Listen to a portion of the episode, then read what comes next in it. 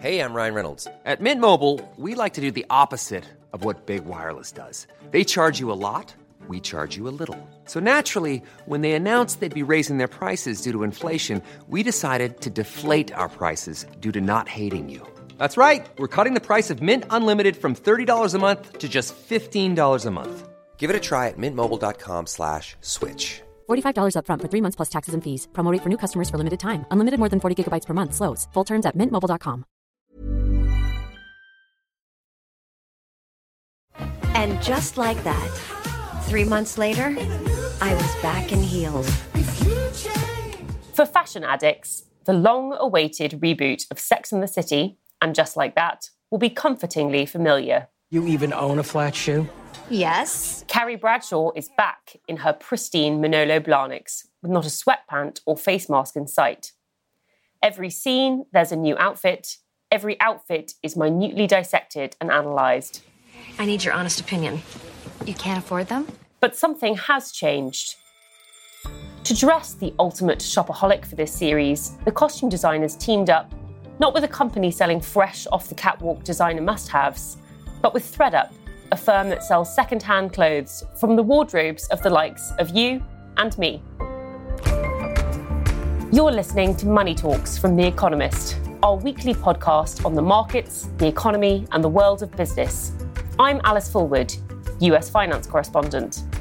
And today we're looking at a thoroughly modern asset class fashion. This massive industry is changing fast. Before the pandemic, it generated some $2.5 trillion in revenues, but it has been walloped by lockdowns and faces an environmental reckoning. At the same time, a bold new market is developing that challenges traditional fashion business models. Technology has made it radically easier to sell unwanted clothes. It really was looking for an opportunity to really sell this untapped market. And there's literally $300 billion worth of trap value in people's homes. Young resale and rental firms are changing the calculus on what it means to buy fashion as an investment. People are happy to pay 10 to 15% of retail price to wear a dress once. It really makes fashion become an actual asset to invest in. And ever more consumers are saying out with the new and in with the old. We are still in the beginning stages of how consumers uh, will think about circularity and end of life for their garments. It's a real directional change in consumer behavior.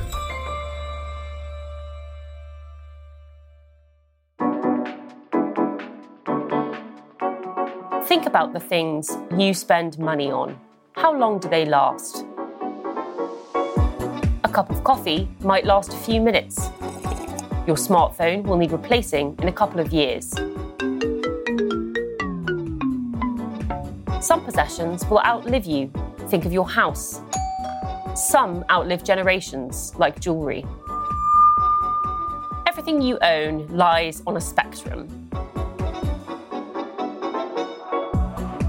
With consumption goods, like a coffee or a newspaper, at one end, and investment goods, such as a house or a diamond, at the other. Where goods lie on this spectrum determines not only how long they last, but what sort of market develops to trade in them.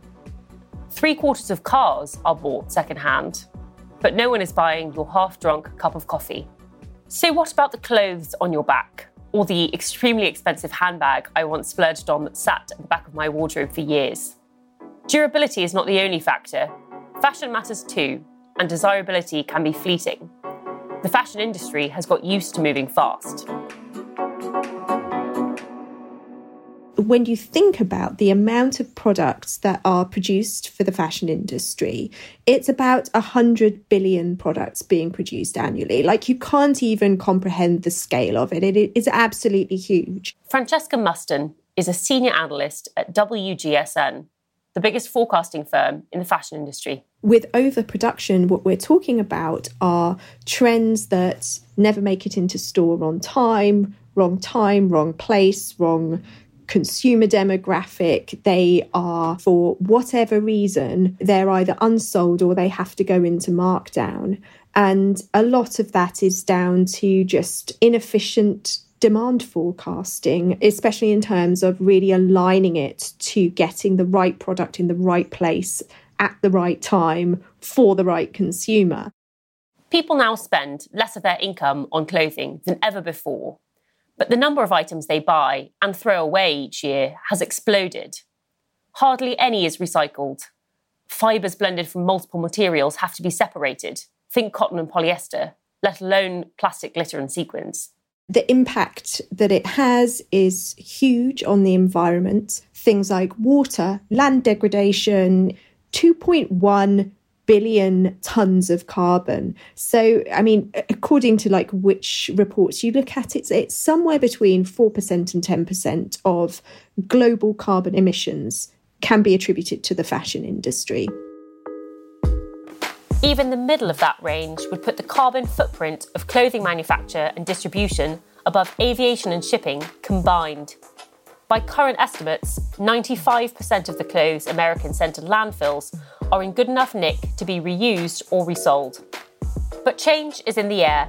This is the story of how I thrifted my dream wardrobe. So I did a big thrifting spree. Spearheaded by legions of influencers led by the likes of Emma Chamberlain. I got some stuff off Depop too that I'm including in this. Over the past couple of years, the idea of buying, selling, and most importantly, wearing resold, thrifted, or consigned fashion has well and truly hit the mainstream.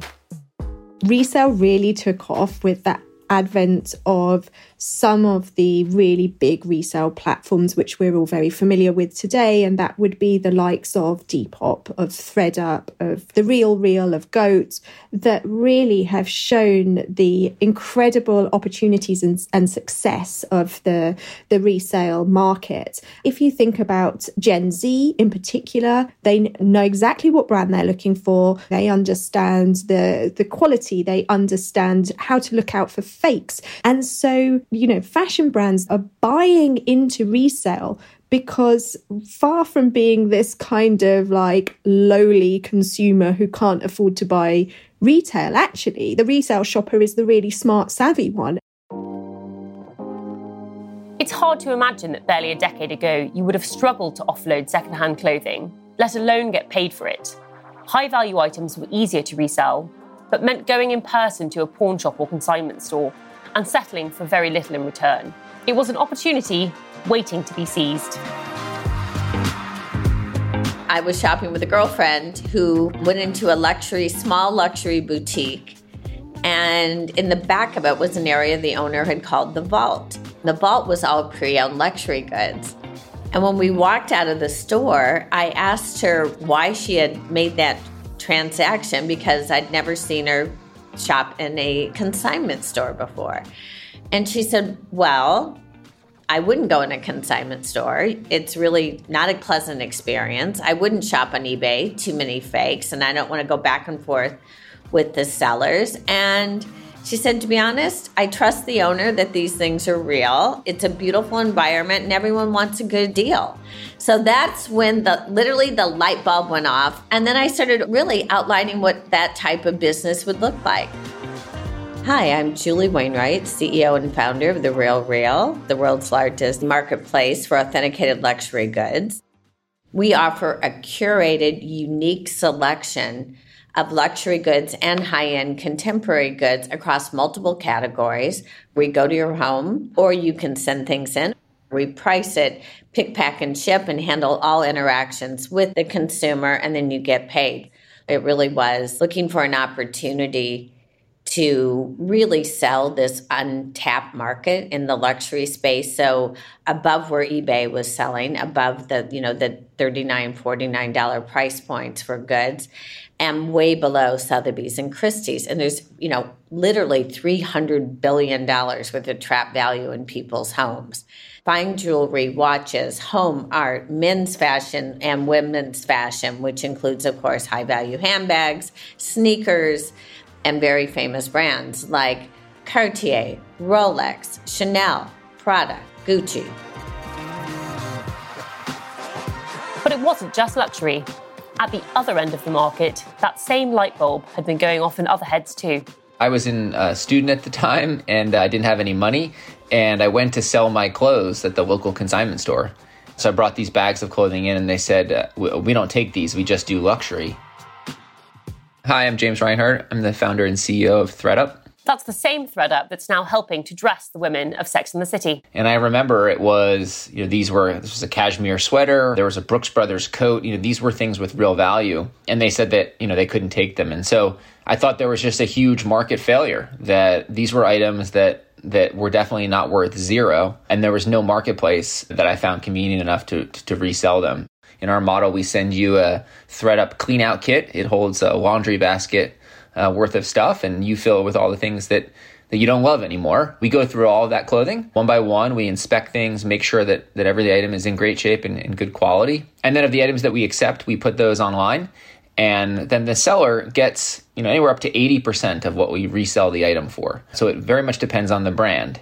For a brand like Gucci, we pay you 80% of what we're able to resell it. For cheaper fast fashion brands, you might get as little as 5%. And we sell 35,000 brands across 100 categories. We operate for the last 10 years or so in the US, and then we just uh, opened our first outpost in Europe. And so we're operational in nine countries in Europe. We have 1.4 million active buyers on the platform and close to half a million active sellers.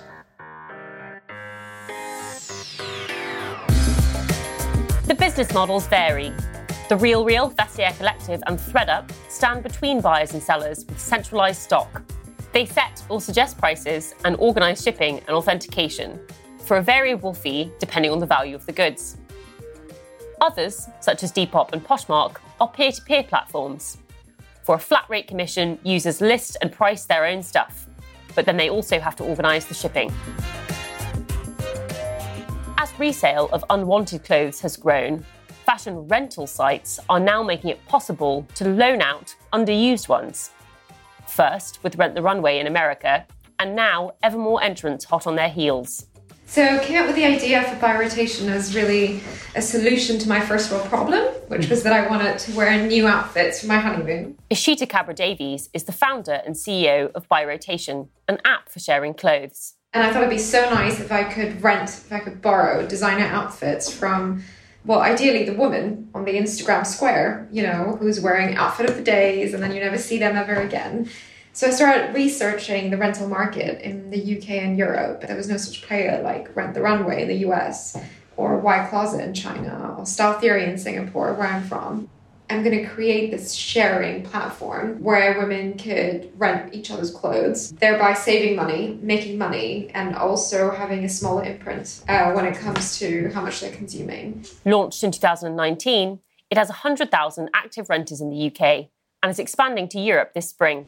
What we've noticed is that people are happy to pay 10 to 15% of retail price to wear a dress once. And I feel like that makes complete sense because you know, we're talking, I think what does really well is probably contemporary as opposed to even high end designer. So it's not really the Chanels and the Dior's that are doing really well. It's actually things like Jacquemus, Rixo, Zimmermann, Self Portrait. Mm-hmm. These are the brands that people don't want to spend five, six hundred pounds on, but they'd love to rent for 50, 60 pounds. And that beats fast fashion.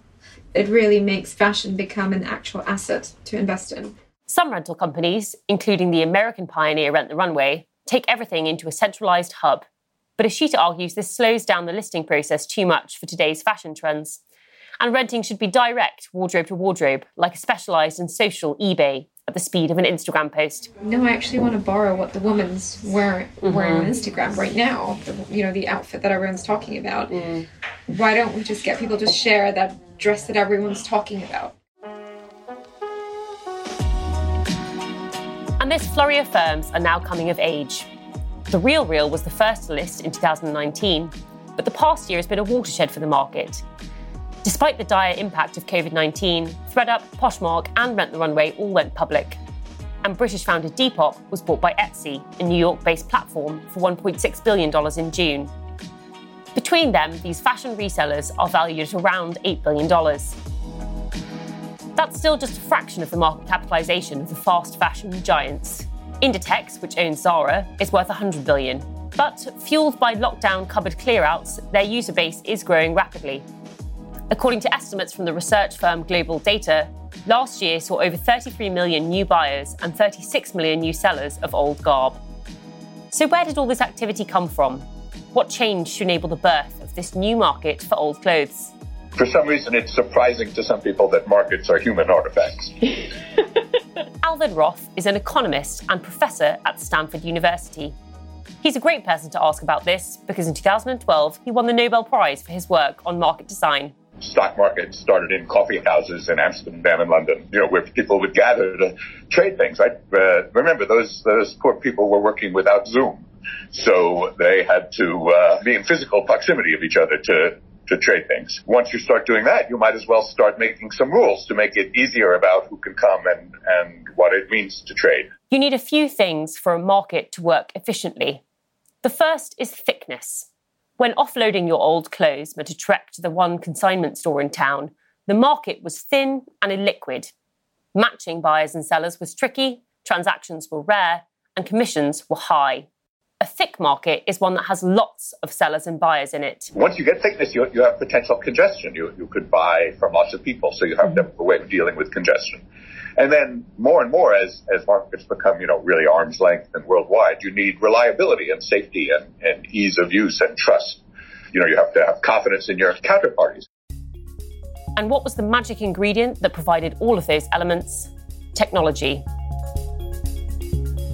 Technology is reducing the friction in trade of all kinds. This started in financial markets where WYSI algorithms and big data have pushed trading costs practically to zero. More recently, online property platforms like Opendoor and Redfin have started to drive down estate agents' commissions. The trend then extended beyond investment goods, and that was entirely more radical. It made markets where none had existed. One kind of illiquid market was knickknacks in the attic that, you know, now that you've cleaned out the attic, you have all this valuable stuff. And it was really valuable to your grandmother, which is why she didn't throw it away. And it'll be really valuable to someone else, but it's not so valuable to you. And you would like to sell it. And it used to be, you know, in, in the U.S., we used to call these lawn sales or garage sales. You know, you would put signs up around the neighborhood saying, we're, we're selling stuff on our front lawn. Come and look. And that's, you know, very few people can come look. The market isn't thick. The internet made it possible to have your lawn sale on eBay. I think the internet offered a wider, thicker market for, for all sorts of stuff. eBay was the first to take account of it. And once you start looking for examples of how tech is enabling new markets, they come thick and fast. So the internet made eBay possible, but the smartphone made Uber possible. You couldn't replace taxis, right? Taxis used to be this very illiquid market. I live in uh, in Santa Clara County, you know, south of San Francisco, to mm-hmm. say Palo Alto, and it used to be that uh, if I wanted a taxi, I had to call a taxi service that was licensed by the city of Palo Alto. And they would have to come back to Palo Alto empty because if I wanted a taxi in San Francisco, I would have to call a taxi company that was licensed by the city of San Francisco. And Uber came along and did various things, among them, you know, ignoring lots of regulations that looked like they were about taxis. And what they said is, we're a limousine company. We're the kind of company that we can't pick you up on the street, but you can call us on your phone and we'll come get you. With one app on my phone, I can use the same app to call someone to take me to San Francisco from Palo Alto and to take me home again. So all of a sudden, the market for car rides, for taxi rides became much more liquid, much more global, much thicker, much less congested. So that's a, a market that became available because of the new technology. By reducing frictions, technology has made it possible for goods that once would have been discarded to now earn a return. Here's James Reinhart of ThredUp. When we launched in 2010, the iPhone had just been invented. There were lots of consumer experiences that were getting started. Spotify, Airbnb, Uber, you know, all these new consumer experiences that were changing, you know, where people were shopping, how they were listening, how they were vacationing.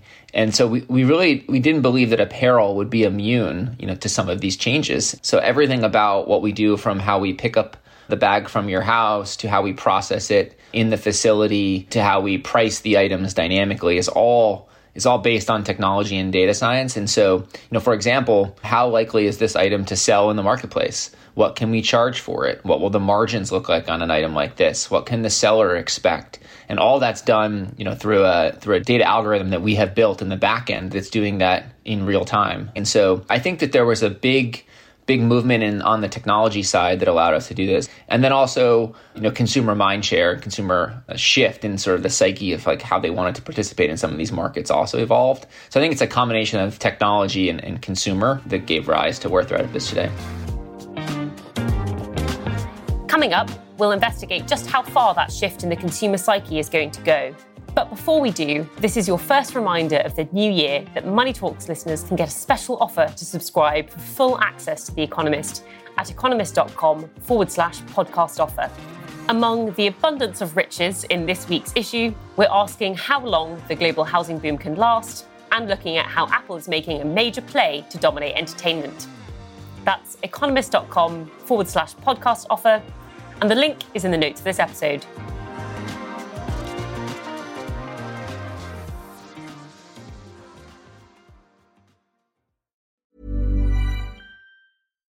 When you make decisions for your company, you look for the no brainers. And if you have a lot of mailing to do, stamps.com is the ultimate no brainer. It streamlines your processes to make your business more efficient, which makes you less busy. Mail checks, invoices, legal documents, and everything you need to keep your business running with stamps.com. Seamlessly connect with every major marketplace and shopping cart. Schedule package pickups and see your cheapest and fastest shipping options from different carriers with rates up to 89% off USPS and UPS rates. And with the stamps.com mobile app, you can take care of mailing and shipping wherever you are. Make the same no-brainer decision as over 1 million other businesses with stamps.com. Sign up with code program for a 4-week trial plus free postage and a free digital scale. No long-term commitments or contracts. That's stamps.com. Code program.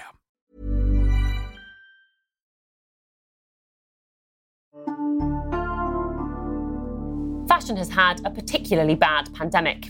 Although the industry is expected to recover to full sales this year, according to McKinsey, it did post a decline of fully 20% from 2019 to 2020. But if any sector of the industry could be seen to have benefited from the disruption, it must be resale. Francesca Muston of WGSN argues the pandemic has prompted a profound shift in how people think about the clothes they already own. One of the biggest factors in terms of how the pandemic specifically has impacted resale is people spending more time at home and, and using that time to clear out their wardrobes. According to global data, one in four consumers say they care less about wearing the latest trend than before the pandemic rather than looking at them and thinking, oh God, that was a mistake, it's still got the label on, which, you know, we all know the statistics there and they're quite scary in terms of the amount of products that never get worn again. It's much more considered like, okay, what is the value of this wardrobe as a sort of a, a financial asset to be traded? And so, as people are sort of looking inside their wardrobes, they're also starting to think to themselves, well, how could I have done this in a, in a sort of smarter way and take stock of their own personal inventory? In 2021, resold clothing fetched around $15 billion, 15 times what it did less than a decade ago. If you count charity and thrift shopping, more was spent on dressing secondhand than on fast fashion in shops such as Zara or H&M. And yet, it's notable that none of the big resale players is profitable yet. The business isn't currently profitable today, but growing very quickly. James Reinhart from ThredUp. Yeah, I think in our most recent, you know, quarter, our gross margins were above 70%.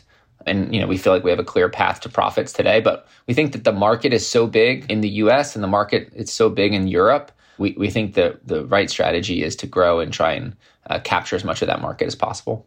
The Real Real's Julie Wainwright. We're a growth company. I think the real question is in a high growth company, in a category that's never been done before, when is the inflection point where you actually have enough infrastructure where you should switch to a profitable growth versus building growth and we're at that inflection point we hit it coming out of covid so um, that's our next phase right now we're growing 50% year on year and um, we're less than 2% penetrated in the us and we haven't even tackled international big questions about the path to profitability remain but despite the pandemic, there are reasons to feel confident about future growth. The combination of sensibility about the planet, sort of a selfie world where people want to look unique, and then also sort of the elite fashion people embraced resale. You know, it takes a while for this to hit center, but that's sort of where we're heading. I think resale is going to be just a normal set of buying decisions. So you're looking at new and you're looking at resale, no matter what you're buying across every category. I think it's going to get more normalized and it's going to be a legitimized buying option for everyone. How do you yourself think about what you wear? What do you buy new? What do you buy resale? And when do you decide to part with something? I buy new underwear. I buy new bathing suits. I buy new tights and everything else I check the Real Real before I buy new. I think that we are still in the beginning stages of how consumers uh, will think about a circularity and end of life for their garments. ThredUp expects resale to grow 11 times faster than the industry as a whole over the next five years. In the US, I mean, it took 20, 25 years for recycling programs to really get to the penetration that they are today and I think the generations growing up now that that would be considered, you know, native mobile, I, I think will really drive this market over the next 10, 15, 20 years. Consumers are going to say, hey, which brands, you know, do I want to associate myself with? And, you know, my expectation is that every store that you go into, every apparel retailer that you go to uh, in the future will have a will have a used section. It's a real uh, directional change in consumer behavior. This is not a fad. By 2025, according to global data, the value of resold and thrifted clothing will almost double to $77 billion, dwarfing fast fashion at just $40 billion. And as the market grows, the real time data these platforms are gathering on what sells, rents, and resells the best are becoming an asset in themselves. Here's fashion analyst Francesca Muston data from resale is is incredibly important for brands to understand which of the trends and which of the products that they're buying have got real longevity and durability and ultimately value. And by having that sort of durability and value in the resale market, it improves the brand perception. It, you know, who doesn't want to shop for a brand that is known for that sort of quality and durability? Because then consumers can justify higher price points. The savvy purchases are the ones where they have been designed with real longevity in mind. And that's really where we see a, a lot of the sort of successful products in, in the resale market you're seeing what real women, average consumers, are actually loving, mm-hmm. buying, mm-hmm. renting, sharing with each other. Here's Eshita Kabra-Davies. And I think that's the data and analytics side of it, which I mm-hmm. think is very interesting. There's a whole untapped revenue stream for us, the mm-hmm. B2B side of it it's such a great way to get retailers, brands, producers to really think about what they should make if they're going to make new product. You know, we've seen interesting things like dresses are the most commonly rented. We also noticed that the color pink is very, very popular for one-off occasions, and some brands like Rixo they do really well. So I think these kind of you know data points, just in the early days, have already become interesting. And at the other end of the deal, the very thought that item might be rented out or resold in the future is now starting to change how, especially younger consumers, approach buying in the first place. What's really interesting about Gen Z in particular here is that they approach it with much more of a, a trader mentality than maybe we have seen previously what you're seeing is this kind of the opportunity for Gen Z to really be entrepreneurs and driving business and creating their own businesses on platforms like Depop. And yes, the environment absolutely does come into it, but also whether they are buying it resale or retail, they're still buying it with often that sort of trader mentality of is this going to hold its value? Is it actually going to increase its value? And I think what's really interesting there is that it kind of flips that traditional um, approach to pricing that you'd get with with retail because the consumer is much more sort of setting the value on the kind of demand for that particular product.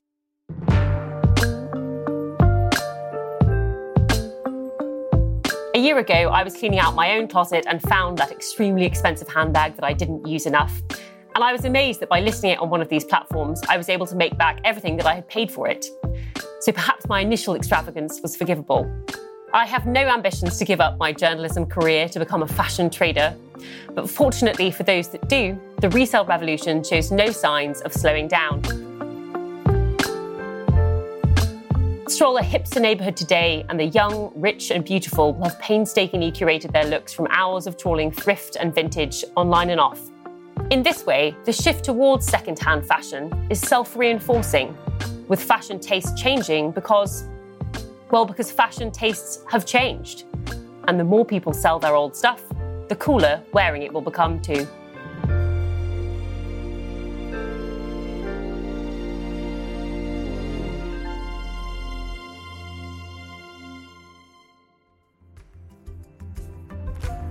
Our thanks to Francesca Muston, Julie Wainwright, James Reinhart, Eshita Kabra-Davies, and Alvin Roth. For more on the future of fashion, make sure you go and listen to our profile interview podcast, The Economist Asks, with designer Anya Hindmarch. We ask her whether luxury fashion can ever really go green, and she tells us about the political heavyweight whose handbagging inspired her to go into business. Thank you for listening to Money Talks. The producer was Amika Shortino Nolan. Nico Rofast is our sound engineer, and the editor is Sandra Shmueli. I'm Alice Fulwood, and in London, this is The Economist.